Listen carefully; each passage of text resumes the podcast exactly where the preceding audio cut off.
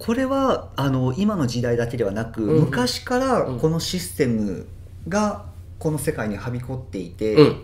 成り立っているっていう感じですか、あの後から気づいたことなんですけども、はいえっと先週ロサンゼルスの最終日実はバシャールさんの個人セッションに参加することができて、はい。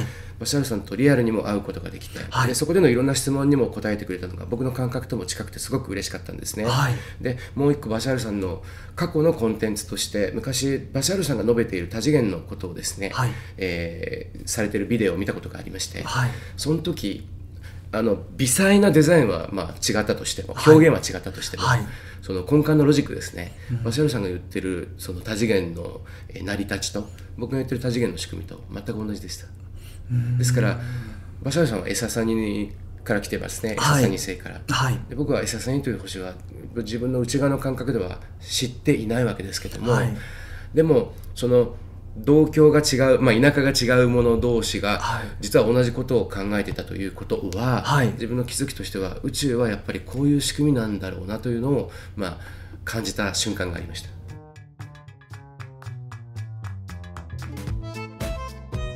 ワールド・オブ・グレート・ヒーラーズ世界中のヒーラーに会いに行こう。皆さんこんにちは。サティです。バシャールともほぼ同じ理論を展開するこの平行現実の仕組み。これについてはさまざまな角度から質問してみたくなるのですがここで中川さんがお会いされたバシャールについて少し説明をしてみたいと思います。バシャールとはダリル・アンカというアメリカ人の男性がチャネリングをして会話をしている宇宙人の呼び名です。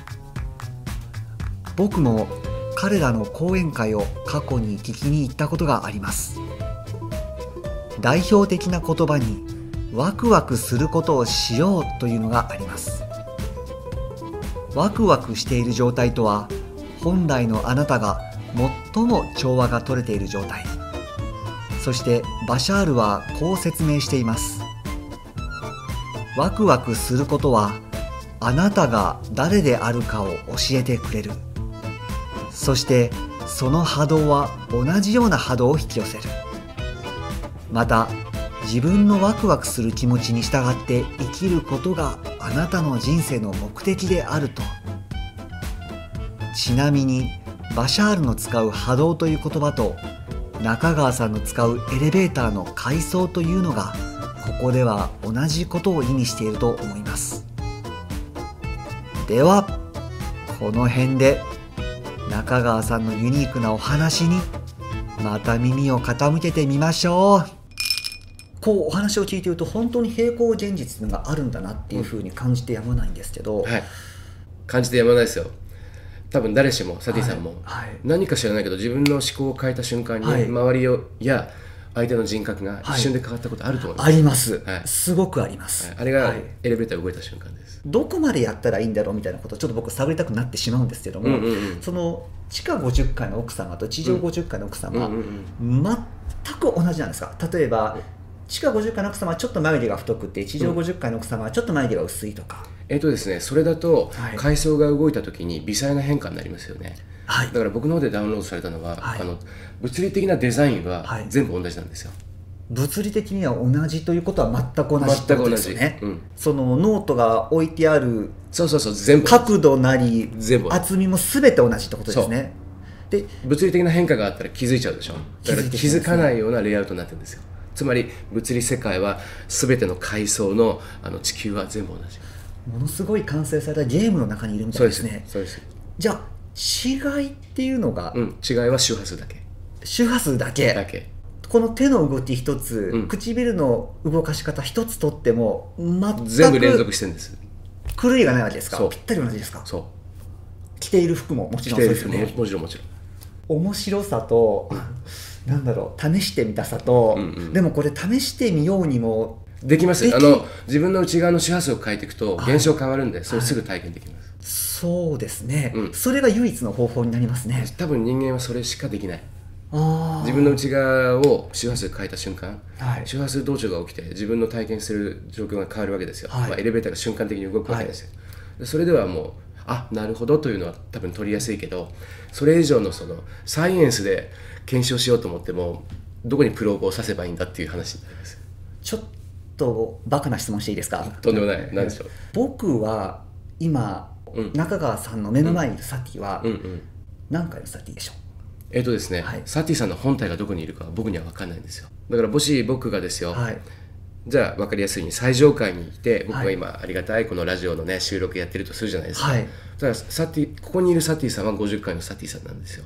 はい。でも、えっと、僕から見た時にこのドラマを僕が主人公だとした時に僕の主人公のドラマですよね、はい。そうするとサティさんは僕の主人公のために50階にいるとにかくサティさんのコピーロボットが50階にいるサティさんっぽく僕に合わせてくれているという状況です。でサティさんがまた主人公になった時に、はい。今度は実際何階にいるか分かんなくて、はい。その時にも多分ラジオ収録してて、僕は同じように僕の本体かどうかは別にして、はい。あの本体のサティさんにその階層っぽく合わせて言ってます、面白いですね、うん、だから次元の話なんであの物3次元の物理次元で考えるとすぐ限界来ちゃうんで、はい。例えば映画ですとインターインターインターステラーとか。えー、っとどんな内容のものですか？えっ、とねクリストファー・ノーランさんの去年来たやつで、はい。